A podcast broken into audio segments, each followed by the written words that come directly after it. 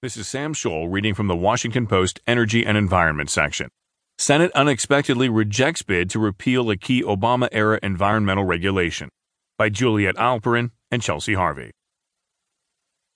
The U.S. Senate narrowly voted down a resolution on Wednesday to repeal an Obama era rule restricting methane emissions from drilling on public lands, with three Republicans joining every Democrat to preserve the rule. The 51-49 vote marked the first time since Trump's election that Republicans